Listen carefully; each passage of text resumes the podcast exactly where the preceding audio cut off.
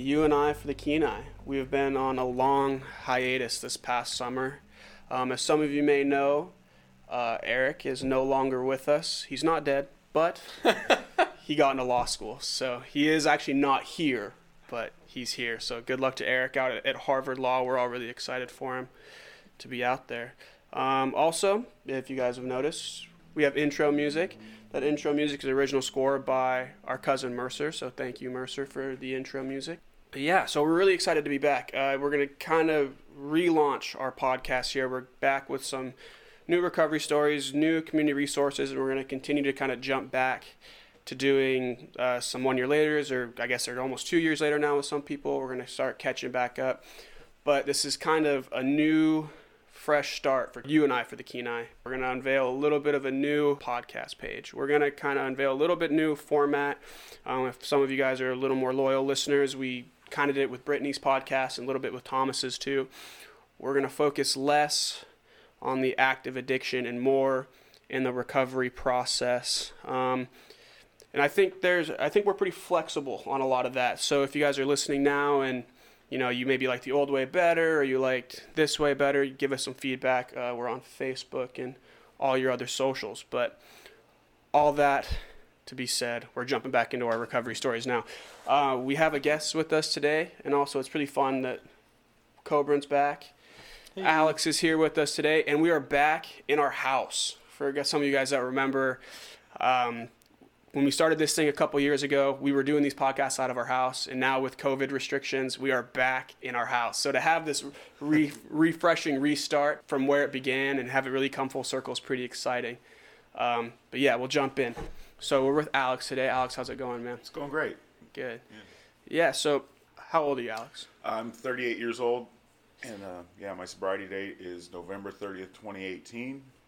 Yeah, so we'll jump kind of right back into that. So what was the process for you? I mean, maybe take us a couple months back before that of getting into recovery. So like where was like the decision? I know it's probably not like one like big aha moment, but like right. where was kind of like the moments leading up or the days leading up to be like, okay, I'm I really need to do this now. So I was a felon on probation and I had three and a half years hanging over my head. And I kept going to do UAs for my PO and I just could not get clean before those dates and I really expressed to him like, look, I don't want to do this anymore, mm-hmm. and I still can't stop. So right there, I was admitting powerlessness, and I didn't even realize it back then. Mm-hmm. And so he kind of worked with me a little bit, and uh, really, well, what do you want to do about it? And it's like I don't know, maybe I should go back to an inpatient treatment program because I'd been once, and that was in 2013. And of course, I always said it didn't work. However, I didn't work the program that was right. put in front of me. So I'm going to these meetings. I'm, I'm pissing dirty for my PO, and you know, just living out of the hotel slash bar I was working at, and just really miserable. Mm-hmm. You know, I still had the job, I still had a car, I still had a license. You know, I mean, I still had all these things, but those were all external. Internally, right. I was miserable, and that was for months and months and months. Because previously, I just gotten out of prison, and I actually mm. was happier in prison than I was right now. Yeah. Wow. And then so my PO's like, okay, well, what do you want to do about it? So I set up a meeting with one of my friends at Cicada, and well, he's a friend today. He wasn't at the time, of course, but and I was like, I don't know what to do. And he would not tell me that I, I should go back in. I had to come to that conclusion myself. So mm-hmm. he kept asking me what I wanted to do, and I said, well, I want to go to a treatment program, but I don't want nothing to do with God, and I don't want nothing to do with no 12 steps because that don't work. Mm-hmm. I love my ignorance back then. It was really beautiful. yeah. So two weeks later, I have a meeting with my probation officer, and I don't show up. We'd already discussed everything. Like, you know, I'm gonna be dirty. That's not a problem. We're just gonna get on the next steps and keep moving forward. And I don't show up. He blows my phone up that day, and I don't answer. And then he did the best thing in the world he could have. He gave me about a week where I am on the run, and he calls me back. And I answer the phone, and I'm like, hello, miserable He's like, "Oh, good. I'm glad you answered. I was just getting ready to put out a warrant for your arrest." And I'm like, "You didn't?" He said, "No, because I knew you were going to do the right thing." And I was like, "Oh gosh, I've never had anybody believe in me like that, to where it's like they knew I was going to do the right thing." Mm-hmm. And without a supportive probation department and everything like that, I don't think I'd be here today. You know, a lot of people curse their POs. They're just doing their jobs, and a lot of them want to help you, as long as you're willing to do any kind of help for yourself. hmm I'm like, okay, so what do I got to do? He's like, you know what? Just show up at uh, the intake office at 9 a.m. in the morning. And I said, all right, bet, I'll be there. And so I go back to the hotel because I know I'm not on the run now, hmm and I fall asleep. And I hadn't slept probably that whole week. I was so paranoid and just out of it. Right. And uh, that was the morning of that big earthquake that happened right about 8 o'clock in the morning. And I Mhm. mean, I was in a panic, right? Because I didn't know what the was going on. I didn't even know where I was at because I was in such a psychosis. Mhm. And then everything kind of clicked like, I'm supposed to be awake right now. You know what I mean? Mhm. It's like, okay, Yeah. am I going to do this? Yep, let's do this. And I just ran to the intake office. And, you know, for me, that was a spiritual experience that at the time was just coincidence, but today I can look at it differently. Mhm. So I go to the intake office and I sign up, and of course, the same lady that I ran from before is there. And uh, she's like, You got a pattern? I'm like, Yes, I do. I like to run. Imagine that Right. running from my problems. Uh, then they signed me in, and uh, you know, detox went really easy. Like for me, early recovery was simple because I was so desperate and miserable. Uh, literally, detox. All I did was sleep and eat. I thought I was there for like three days. It was five days, and then I went into the inpatient program at, at Serenity House, and I was there for probably 35, 40 days. hmm Um, and again, everything went really smoothly for me.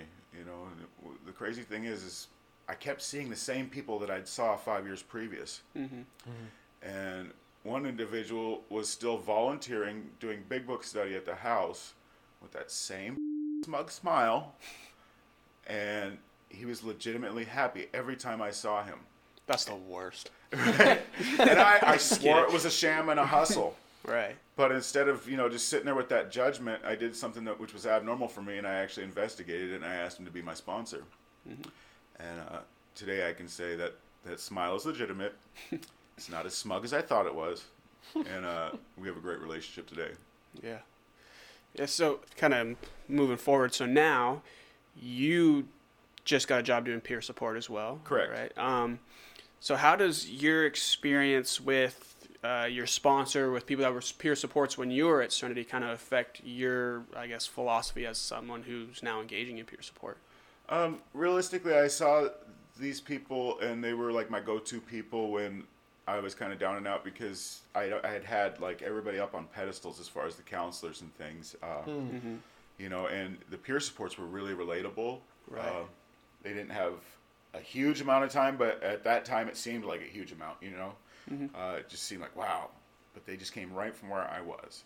Right. You know, and uh, made some really great friendships with them. You know, because again, your counselors are way up here initially. Mm-hmm. So I saw that, and I got to see how they, you know, responded and reacted with us, and how they were there just really to help, and not just that, but just be present and listen.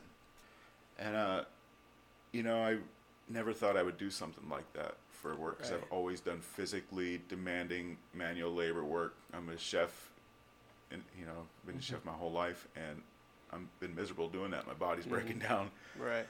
So just realistically seeing, you know, a different way of doing things and a possible career instead of a job for once. So Right.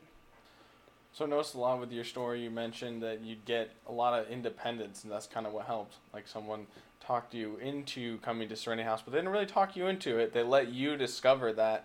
The same thing with your PO officer, just kind of letting you find your own way back. Do you try to use that in your peer support, or absolutely, you know, it's always better when somebody sees something for themselves as opposed to when you just lay it on the table for them. right? Or even if they're coming up with ideas and they're, I'm this way, very black and white thinking. It's either got to be this way or that way. Yeah. Sometimes all I do is just introduce like a, you know a C and a D. Like, what about these options? You know, so if somebody's thinking very black and white, then that's definitely something I'll do too. Okay. Um, yeah, keep it vague so that way they come to the conclusion of what they need to do because it means a lot more that way. It means nothing if I can see it. It means everything if they can see it. Mm-hmm. that makes sense. And I think that's important for people who aren't necessarily in recovery themselves, but might have like loved ones or like are having trouble with like people they love that are in active addiction and trying to get people into recovery. Right. Because you know we can spend like so much time and so much energy and like trying to do things for people and like fix things, I guess, which is like and that kind of like you said, you know, like treatment for you didn't work the first time. And Right. f- And, you know, if you go back and listen to a lot of our stories, it's not a first time fix a lot of the time. yeah. You know what I mean? Like, It's rare to see somebody get it the first time. yeah. Oh, yeah. And like you said, you had to be like desperate enough to really just like do it. Yeah. So I think like if there's anyone out there who's listening who has like loved ones or just you know anybody you know that's like really going through it and you're like beating yourself up like tr- really trying to get them to do things and it's hard for me to say take a step back take a breath take some time for yourself you know and kind of maybe start introducing some things taking a little less direct hands-on approach because as we've seen you know it doesn't happen till it happens Right. you know, until people are desperate enough to want it. Yeah, so like early that early recovery process, you said it went pretty smoothly. Um, was there ever a time where, like, because a lot of the stuff we hear is like, you know, at first recovery is just about staying sober. Like, what do I have to do to just stay sober until your, you know, your brain, your mind, your mental, emotional health can actually like have a minute to kind of come back and flourish. You know, because they're been so kind of seared by the act of addiction. Right. Um, when did recovery for you become less about just staying sober and more about like going back and dealing with a lot of the root causes of like what led you to active addiction? I went through my steps really quickly in about two, two and a half months. And um, so that's when I started to deal with some of the issues I had caused. However, I was still not right in the head, of course. You know, what's going to happen in two and a half months when I've been doing this for 25 years. But uh, still just getting out there and making those amends and, you know, working on my thoughts and actions. And then uh, it really became about like building a life and a future at about eight months um, that's actually when I went back to Minnesota to reunite with my daughter, who I'd been absent in her life from for six years Yeah. because Wow. of my addiction. Yeah. What was Three- that moment like? Yeah. That was experience. wow, powerful. Like, just I didn't even recognize her because she was twice the size. You know, uh, she was a young lady, not a little girl anymore. Uh, I also reunited with my dad in that moment. I hadn't seen him in 16 years, and it was like, oh my goodness, you know, it was just overwhelming initially, and just, but everything felt so right, you know. Uh, to- mm-hmm. at that moment, I could trust my gut again for the first time in years, and you know, I really listened to that today. But it was like everything just felt right, you know. Even mm-hmm. when I got, because I was, I flew down to Minnesota to reunite with them. Even when I got to the house, it just felt like home. You know, it felt like mm-hmm. everything was w- the way it should Right. be. So did you leave Minnesota when you were in your active addiction? Are you from Minnesota? Uh, negative. Uh, my my family's lived there since shoot ninety nine two thousand roughly. Mhm. Um, I've always been up in Alaska since that moment. Yeah, so my family and I are pretty distant. Um, Right. My dad's lived there. My mom lives in Washington, and my mom is still in active addiction. Right. And to be completely honest, that's one of the harder things for me. Mm-hmm. You know, there's still, I still have work to do in that department, Right. but today I'm aware of it. Yeah. It sounds like before you were suffering and it didn't necessarily make sense why. Now do you now that you can look back and see it can you see stuff that maybe was getting under your skin that you didn't even realize at the time like not reuniting with your daughter? I mean, that's something you probably didn't think about day to day, but somewhere, you know, it's digging on you. deep inside I had a lot of guilt and shame over a lot of mm-hmm. the things I had done. You know, especially the way I treated women in my life. You know, my ex-wife, uh, ex-girlfriends, uh, my daughter. You know, just so many. I treated women like objects for 36 years. Uh, and come to find out, they're some of the best people in this world and some of my best friends today. And uh, my current fiance, I was actually best friends with and dated before getting intimate with. Who knew that? That was the Right. thing. you That's, know? yeah. People do those things. Nice. Weirdos. yeah, I know, right? That's awesome. Yeah. Yeah. So uh, thank God for that fifth step because I really got to look at the patterns of the way I was not only treating those women but myself in that. You know, it's like just totally building my ego and just using them as a stepping stone in my ego to build my ego bigger. And it's like I did so much damage to so many people. Right. What was that amends process like then? Uh, like, I mean, to kind of have to face that stuff, that's hard. That's that's a lot of big business. a lot of fear involved with that, you know. Yeah. Um, a lot of wreckage I had caused, and you know, what's amazing is I was always not ready to make them, but when Mhm. it came down to doing them, I felt so great afterwards. Uh, Right. Like, not every amends was welcomed with like, oh, no, not a problem. You know, this is what we can do to make it right. Some of them were "F- off and die. Don't talk to me again. But then God would put that person in my path again, and I would try to make that amends again, and it was a little bit better received the next time. Mm-hmm. So I still didn't consider it complete because, you know, it just didn't feel right still. Right. So And do you think time has a little bit to do with that too? Absolutely, Yeah, people you just know- take a little longer to forgive you than.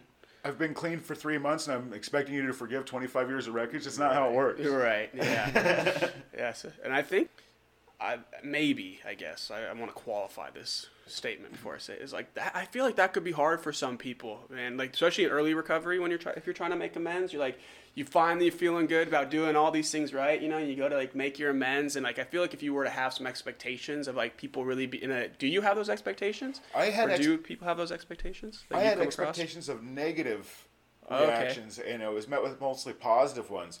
So then, when I was hit with a negative reaction, I was kind of like shocked, like, "Oh, don't they know who I think I am? don't, don't you see what I'm doing?" So Those yeah. people forgave me. What's Yeah. wrong with yeah, you? what's wrong with you? Mm-hmm. And then it's like I really look back at my behaviors, and then their behavior today was completely congruent with the way they were responding to me today. Right. Um, but I really find like most people, when you're trying to do right, are in your corner and supporting Right. you. Yeah. I think that's a big thing for people that are either in early recovery or maybe just like considering starting to get into the process, you know, if like they're listening to this. And I think that's kind of because that's scary, you know what I mean? Like having to make those amends, like you said, is like a lot of fear involved. Was that something that crept into your mind, like even before you actually got to step four, step five? You know, like, like man, I'm eventually like I know, especially having gone like the second time, especially having gone through the process before and like having seen the steps before, being like, man, I'm gonna have to make amends with these people, and like that's kind of terrifying. Yeah, it's crazy. You're on step one worrying about step nine, and you haven't even looked at step one. Right. Uh, but yeah, it's definitely a lot of fear involved with it. But that's why the steps go in order. You know, Mm-hmm. in step four and five, you know, deal with that fear, that anger, and really uh, list out that past relationships with you know people. And it's uh, that fifth step really saved my life, I think, because I was getting ready to do the same old thing. You know, treat women like objects, use them for for my pleasure, and uh, processing that with my sponsor, I learned a lot about myself. Mm-hmm. Like how I used them to feel good about myself. They were just another drug to me, mm-hmm. you know, mm-hmm. in the end. And so I'm really glad I did that. And I was also that macho man who th- thought I didn't have any fears. Well, I remember exactly how many fears I had on my four step. There was 43 Wow. and uh, 98 resentments. But I was considering myself fearless, and it's like when I really dug deep and asked myself honestly, I was afraid of everything. That's the way, why I acted the way I did for so long, was out of fear. Right. How did you get yourself to the point where you're willing to take an open look at yourself and, and talk to your sponsor? Because it sounds like you went from, man, you're really suffering, and then you were like, okay, I'm really going to get into this program.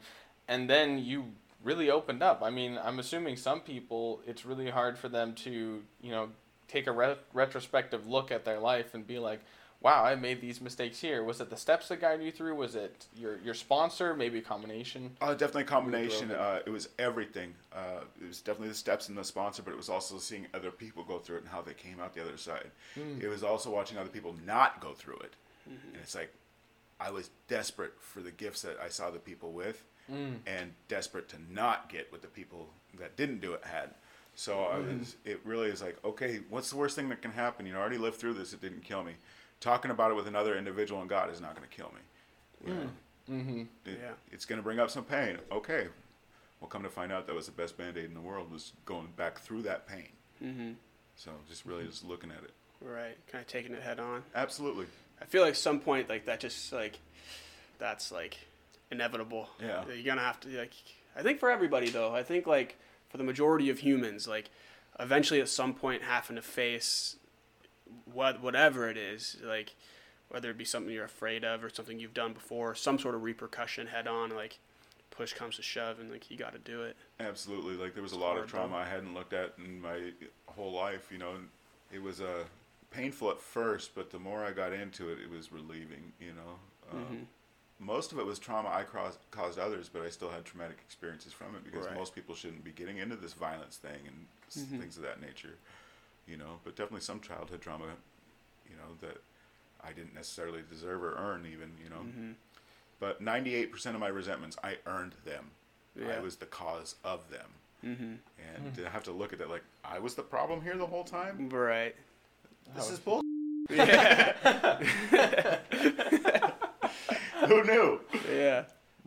And so, how does that kind of move into your um, recovery today? So, like, do you kind of ever reflect on those things? Like, if you like, do you find yourself in like those conversations that get a little bit tense? You know what I mean? Where you're like, you kind of start to get a little bit reactive. Uh, I'm really careful with that today. Yeah. Uh, you know, and that's I, I tend to pause when agitated and doubtful and things like that. And I, my fiance is a person in recovery as well. We've been together for just about 18 months, and it's really different when we have I can't even really call them arguments, but differences of opinion. Right. And uh, you know, tones will be getting a little high and everything, and then it's like, okay, my reactions to what she's asking or saying get slower and slower because I don't want to react. I want to respond. Right. Um, so I'm pausing and I'm really considering what I'm thinking about. And initially, it used to bother her, and it's like, look, I don't want to say something and actually cause harm because that's my mo. Like I, I mm-hmm. will cut somebody down with my words and make them feel, you know, about an inch big, and try to mm-hmm. make myself feel bigger in the process. That's my past. I'm trying to do things differently today, so I really just take my time and respond as opposed to react. So if it takes a gap of 10 seconds, so be it. Sometimes it's not nearly that long, you know, usually just like a second or two, but mm-hmm. you know, a lot of huffing and I gotta hold my tongue there, huffing and puffing. But uh, it's really changed. This is the most healthy friendship, relationship, anything I've ever had in my life. Because when we have issues, we can feel comfortable enough to bring them to the table Right. and know that we're going to mm-hmm. deal with them in a healthy manner and not mm-hmm. scream and yell and belittle each other. Yeah. And the best thing is, I don't point out her defects. She doesn't point out my defects. I just bring my own to the table, and then she looks at hers, and it's really cool because I'm looking at myself the whole time, not like she's the problem, but like maybe there's something wrong with me. Right. Yeah. Yeah. Yeah. I, I can appreciate that. That's something like that's something that I do because I like I'm a lot of the same way. Like I just like because for me it's a little it comes from a little bit of a different place, but it's like if I because I sometimes do just really want to say some things that I shouldn't, Yeah. and I know I shouldn't, and I get like so close, and I like have to breathe, and then some people get frustrated that I'm not talking, and I'm Yeah. like, if I talked right now, I'd be, s- ugh, yeah, yeah. I appreciate that, dude. I think that's super cool. Yeah, and so it's, let's say it's with somebody that I haven't had issues with in the past before, and it's like we're getting a little heated, and I start to pause. I kind of like, let me just think about this for a second. You know, let them know, like, look, I'm not ignoring you. You know, what you're saying is important. Just let me think about how I'm going to respond to you as opposed to react to you. Mm-hmm. You know, so Yeah. somebody new, I might explain my actions that way. They're not getting even more agitated just sitting there while I'm trying Yeah. to collect myself. I should do that. that's smart, actually. It's just good communication skills. Who would have thought, honestly? Yeah. Take a moment. Yeah, that's super cool. So yeah, I mean, what is like? I feel like being in relationships, and you have your daughter back in your life now, Correct. right? Full custody. Yeah, Yeah. that's super cool. So like, sometimes we, I mean, myself included, like want to romanticize like, you know, family life and all these. It's like it's stressful. Oh, You absolutely. know what I mean? So like, how do you like? What are maybe some like things you do? Like, obviously we talked about taking a step back, but maybe some other things too that you do to like kind of help handle your stress in ways that are effective. Um, I definitely make sure I take time for myself, uh, in, and check in with myself often. Like, am I really okay? Because I've convinced myself for decades that everything's okay no matter what. You know, life's great. So when I'm having issues, it is like it feels like life's coming undone. I reach out to somebody first, and I'm like, okay, this is what I'm going through, and then I do a lot of self care. You know what I mean? Uh, even self care, I don't want to necessarily do, but like say my partner does, and then I enjoy doing it along the way. Like, who knew pedicures felt good? You know, Yeah. You know, wearing face masks is awesome. My pores are crystal clear right now. I love that, dude. Yeah. I like the charcoal ones, bro. They're nice. yeah. right? So just uh, lots of self care like that, or just you know, things are never as bad as I'm making them out to be in my head, especially when I look at my past. So that's something I'll do too. Is like I reflect on where I was a year ago, or two years ago, or even sometimes just a month ago. Like I have an amazing, blessed life today. Like all my needs are met. Uh, you know, I'm happier than I've ever been in my life. So when I get into these ungrateful moments, I just do a little bit of you know gratitude lists or things of that nature, and it's like, why was I even tripping about this? It's so small in the grand scheme of things. Mhm. You know what I mean? Like tripping about a bill. Like that bill is gonna get paid. Right. It's not gonna get paid And- like when I want it to get paid because I want it paid now. Right. But hmm. And that's, I mean, some of that too. I mean, like, because especially like depending on your DOC or your drug of choice, like, when you're so wired, you want to find things to worry about. You want to, you know what I mean? But yeah, I feel, and so I think when you're hardwired for that and like wanting like that done now or like that, like just having to be busy, like, like taking that, being able to take that step back is like a pretty valuable learned skill absolutely. probably pretty difficult, I would assume too. Oh, oh yeah. Yeah. I remember the first time I felt peace and serenity, and it was after I did my fifth step. Mm-hmm. I called my po- sponsor up panicking because I didn't feel right. There was something going on. I didn't know what it was, but there's something wrong. And he's like, "Well, what are you feeling?" I'm like, "Well, nothing." And it's like, usually I'm going all over the place. He's like, mm-hmm. "You know what that is?" I'm like, "No, no, what is it? Tell me." He's like, "That's peace." Click. He hung up on me. You know what I mean? Shook up my piece a little bit, but at the same time, I was like, "Oh, that's what that is." Okay, I had no idea. It's almost like you feel impending doom. It's like things are going well, something's gonna bound to go wrong very soon. Like no, no, just enjoy it. Like, So yeah, that was like alright. my first moment of peace, and then it's like after that, when now it's like when I don't have peace, I get into a panic. So it's it's really cool. My brain has wired itself differently now. Right. Hmm. So yeah, that's when that's really important to have good coping skills and just take a hmm. step back, like like we've been saying. You know, it's Right. just pause, man. There's nothing that is so important unless you've got a limb cut off or something. There's nothing that you know that's unmanageable. Hmm. Uh, whereas before, you know, if I'd have stubbed my toe, I'd have went back out. You know, Right. Yeah. Definitely. So is there anything uh, on your road to recovery and things were kind of going downhill? I'm just trying to think of if someone could have done something in your life. Do you think it would have changed things and, and made you come down the recovery road sooner? Just thinking about maybe people in your situation who are listening. What do you think might change things around for them? I know for you is kind of like that independence. I don't know if you can think of anything that you're like, man, if I had that when I was on that rock bottom or that edge, if if I could have this one kind of support, that would have really helped me through. You know, my pride and ego was so huge that I don't know if there would have been anything that could have gotten me into recovery sooner. Um, mm-hmm. You know, like my family did really well in establishing rigid boundaries and mm-hmm. not supporting the junkie in me at all. Like, you know, mm-hmm. they were there for me when I was ready to do right, but when I was not, they were not there. You know what I mean? And I think that was huge because Right. if somebody was enabling me, I would have stayed doing this a lot longer. Mm-hmm. Um, so I mm-hmm. think that's really big is to not enable that person. You know, set Right. some good strong boundaries. Maybe if I had been introduced to somebody like me in recovery and you know would just sat with me, maybe that might have helped a little bit because I'm not going to relate to a family member or a doctor or mm. something of that nature. I'm mm-hmm. going to relate to somebody like me, and I noticed that a lot today. Uh, you know, seeing somebody in a clinical setting, you know, and just getting no connection with the person on the other side of that wall, and then they sit down with me and we talk for an hour.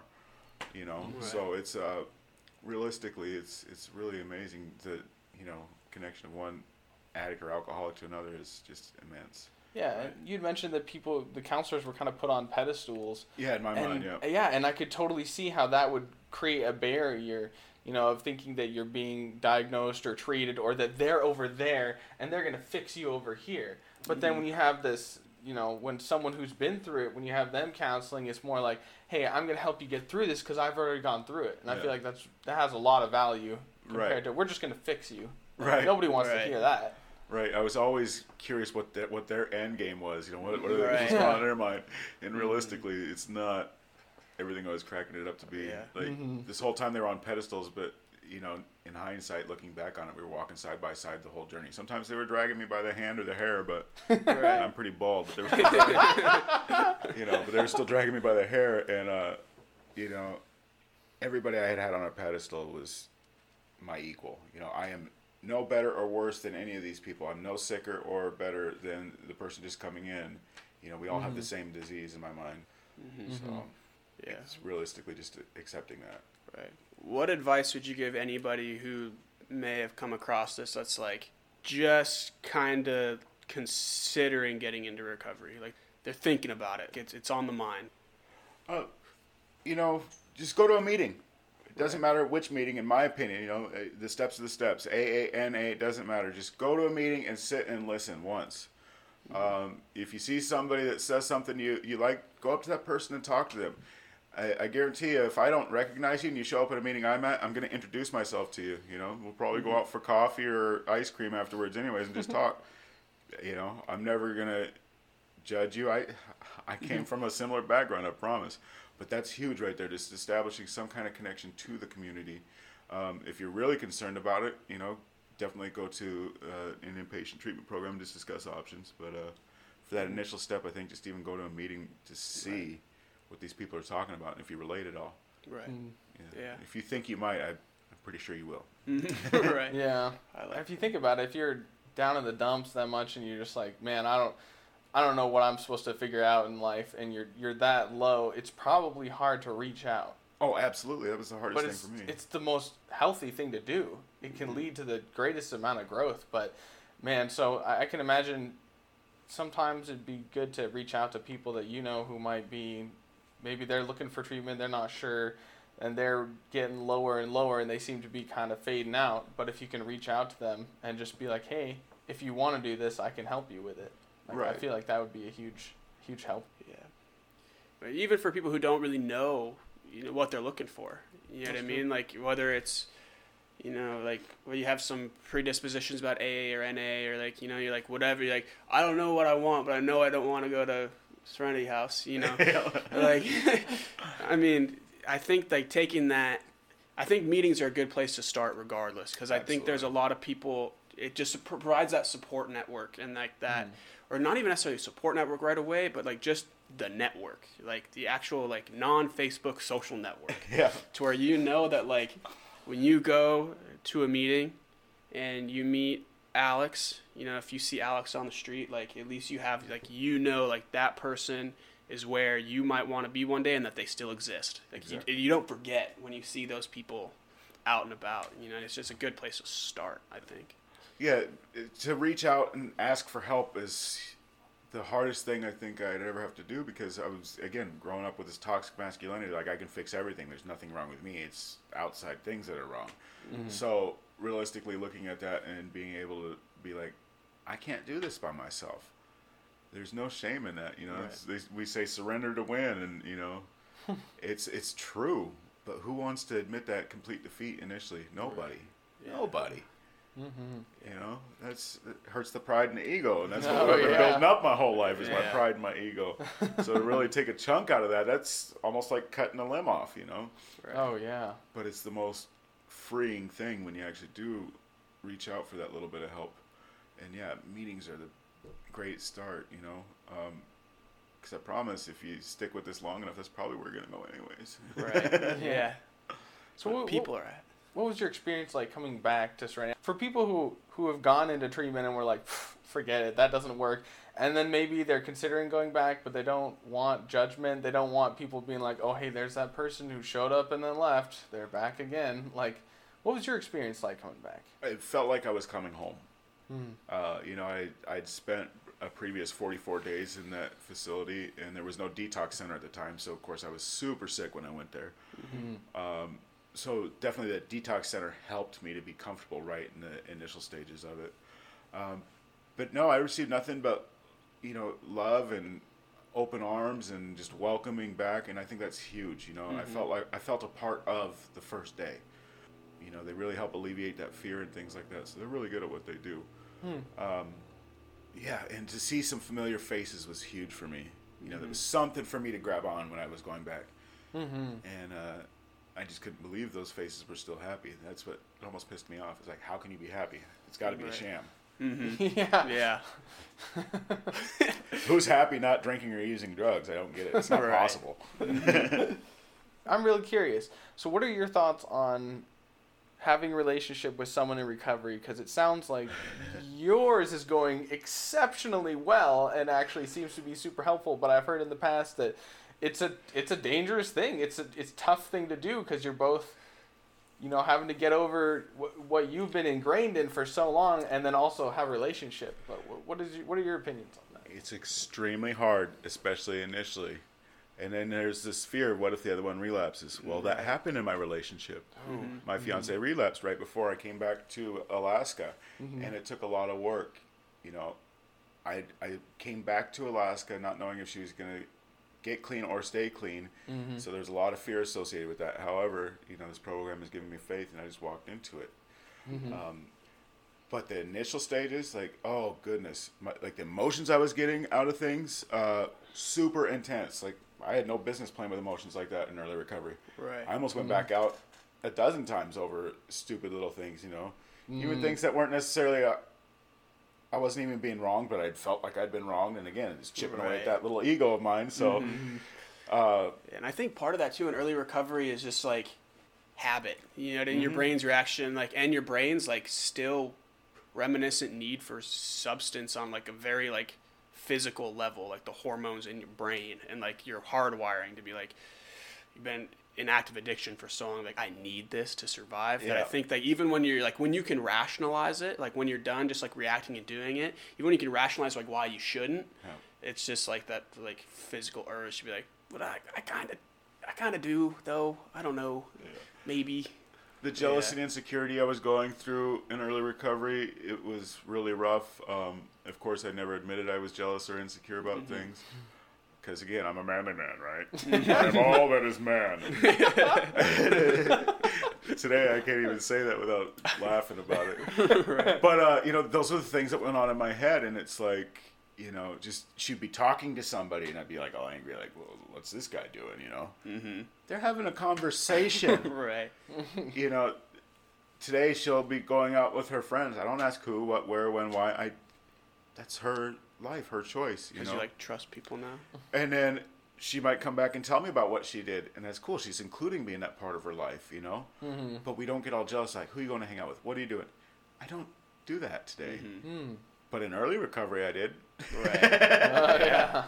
What? Why are you hanging out with him? Why aren't you hanging out with me? You know, things like Yeah. that. So it's uh, yeah, she's her own person. She's gonna do her own things. I'm gonna do my own things. You know, and we include each other in those things as often as possible.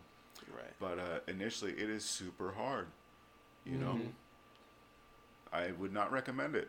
Right. yeah. I have a healthy relationship today, but I don't know if it always was. Mm-hmm. Yeah, and that's that's riskier in the beginning, and like now that you've kind of figured things out, like even you changed how you viewed women completely over the span of you know however many days, and so to you didn't even realize it was a problem. Yeah. So then once you realize there's a problem, you're like, oh, I need to change this. Well, you're probably already in a relationship. You're like, this is gonna be a very active, hands-on approach to changing some ideas I've had in my head. Yeah, uh, most of my uh, thoughts of relapse have been either associated with my relationship in early recovery or with this virus thing and the lack of connection to people. Right. Oh man, yeah. Uh, yeah. What's I mean, what's your experience been like in recovery, like during COVID? I mean, I think the data has kind of been sh- the data as it's like something mystical, but I think the data has been showing has been showing that like relapse is up, man, and like use is up right now because people are so disconnected. Like, what's that experience been like for you? You know, initially I would have told you as long as you had God and the steps and all this, you, you were fine. I'd come to find out human connection was more important in my recovery than I'd ever placed, hmm. you know, any any kind of weight on. Mm-hmm. And looking at it now, it's the most important connection. You know, Right. that sense of belonging. Mm-hmm. Um, I had more using thoughts. I even made a couple plans, like back in March, mm-hmm. to to go pick up, and I was like, this is. You know, I was able to think it through, thankfully Right. but uh, a lot of my friends were not able to, and they had you know strong, solid recovery, and uh, man, connection is definitely the most important my rec- part of my recovery today. My connection to God and my connection to the people around me, you know, it's mm-hmm. huge. Yeah. Without it, I don't think I'd be here. Mm-hmm. Mm-hmm. And I think even like as much as because all three of us here are men, so I think this is easy for us to say. But like as men, like it's easy to like to think to ourselves, you know. And I think it's part of that toxic masculinity that you eventually like come like hopefully get over or like I don't know. I don't even I don't even know if you ever really like totally get over it, but whatever. Become aware, try to overcome. yeah. Awareness, I mean, yes. address it, I guess, Yeah. or become aware. Is that like you don't want to admit that you like need people. Yeah. And I think I like just in general, you know, you don't want to admit that like you're kind of just a social animal that really likes having other social animals around, talking to people, you know. Right. And I think like that's like really hard.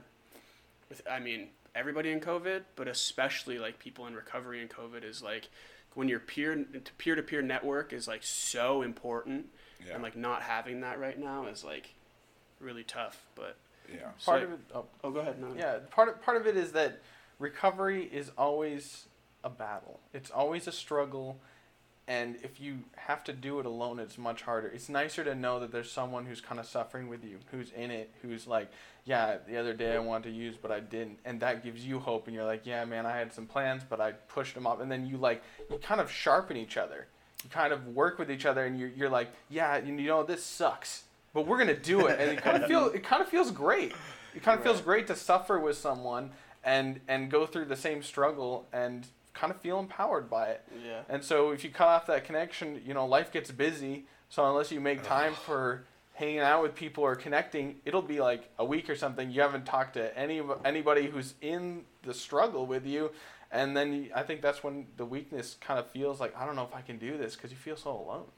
And I truly believe some of my most recent friends' relapses actually saved me from one because I was ignoring some pretty major signs in my life. I was working a lot of hours, a lot of days, and uh, oh yeah. ignoring my mental health, my emotional health. Like I was emotionally detached, like I was in early recovery. Uh, mental health was a wreck. Mm-hmm. Yeah. And then I'm, I'm seeing these people relapse, and I go up to them, okay, well, what were some of the warning signs? And they're listing them out, and I'm like, oh, I'm exhibiting half of those. That's me. That's me. And so for the first time in my life, I quit a job based on my mental and emotional health. You know, for so you. Yeah. that toxic masculinity, I actually was able to chip away a piece at it because I was like, I'm tough enough. I'm tough enough. This job's only three more weeks. Mm-hmm. It's like I might not have three more minutes if I keep this up. So right. Wow. let's just cut it back. So I instead of working six days a week, I cut it back to 2 Mhm. And then next thing you know, I started this job with the hospital. So it's like realistically that leap of faith. You know, God Yeah. was just testing me, and uh, I'm glad that I am able to learn from other people's mistakes today as well. oh yeah. You know? Oh yeah. And I'm really glad that they felt open enough to tell me about them. Right. You know, and that's how this thing works. We can learn from each other if we're Mm-hmm. open-minded and willing. Mhm. Yeah. What is, I guess that's a pretty good dive right into your peer support job now too, because it would did it kind of. What's that relationship like when that happens with a peer, and you kind of it seems to be. I mean, I'm kind of just like seeing it, you know, like obviously I've never been in this situation, so I can't like speak to it obviously through experience, but like you're gonna be there to support that person. And so, like, you're kind of already doing your peer support job before you do your peer support job. Right. So it's kind of a pretty interesting dive in. Like, what's that like? What's that conversation like with somebody who like reaches out to you? Like, here's what's up. You know, like this is what happened. Um, you know, initially it's just letting them know, a, I love them. Mm-hmm. You know that our relationship hasn't changed at all. You Right. know, you may have made a mistake in your personal life, but I promise it brings no weight or bearing on the way I feel about you today. It's the same thing. You know, you're still an inspiration to me. You're still one of my best friends. Um, definitely inviting them out to go do things. You know, opening that line of communication. Mm-hmm. Even when somebody's out there in their addiction, I'll, I'll send them little three-word texts. Uh, Morning, sir, pray, or I love you. Just opening that line of communication, and I'm sure they're looking at them all pissed off. Right. And then when they come back, it's you know Right. once they feel comfortable enough to actually talk about what happened, then I definitely pick their brain. Mm-hmm. But these are like some of the strongest members that I had known in recovery, so they were really more than willing to go and like share this stuff, and they have no idea how much they helped me by just sharing that little piece of them, and that's how this works. Mm-hmm. You know, just being available.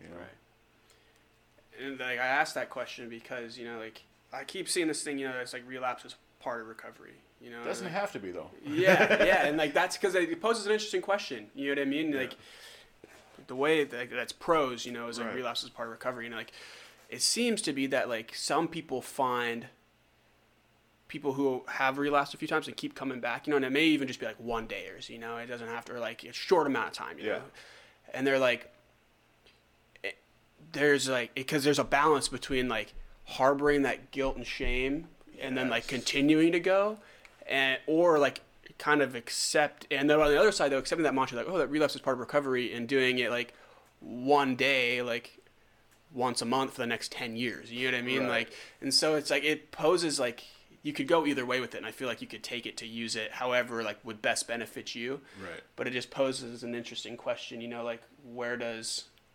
where does that fit, you know? And like, I think that's important for like people that are maybe feeling still even just a little bit of that guilt and shame like of having a relapse even through covid or out of covid whatever in general is that like reach back out and like, you'll still be accepted and there's Absolutely. still time to get back to where you were going in the first place like because i feel like when people relapse the hardest part is like God, I can't believe like that happened, and like then you want to hide it, and then you feel really bad about it doing it, then you feel really bad about hiding it, and then you just like keep feeling like that negative self-talk kind of festers, and the next thing you know, it's like you're a, a month down the road and things aren't Super better. shame shame spiral and just those Yeah. feelings inside.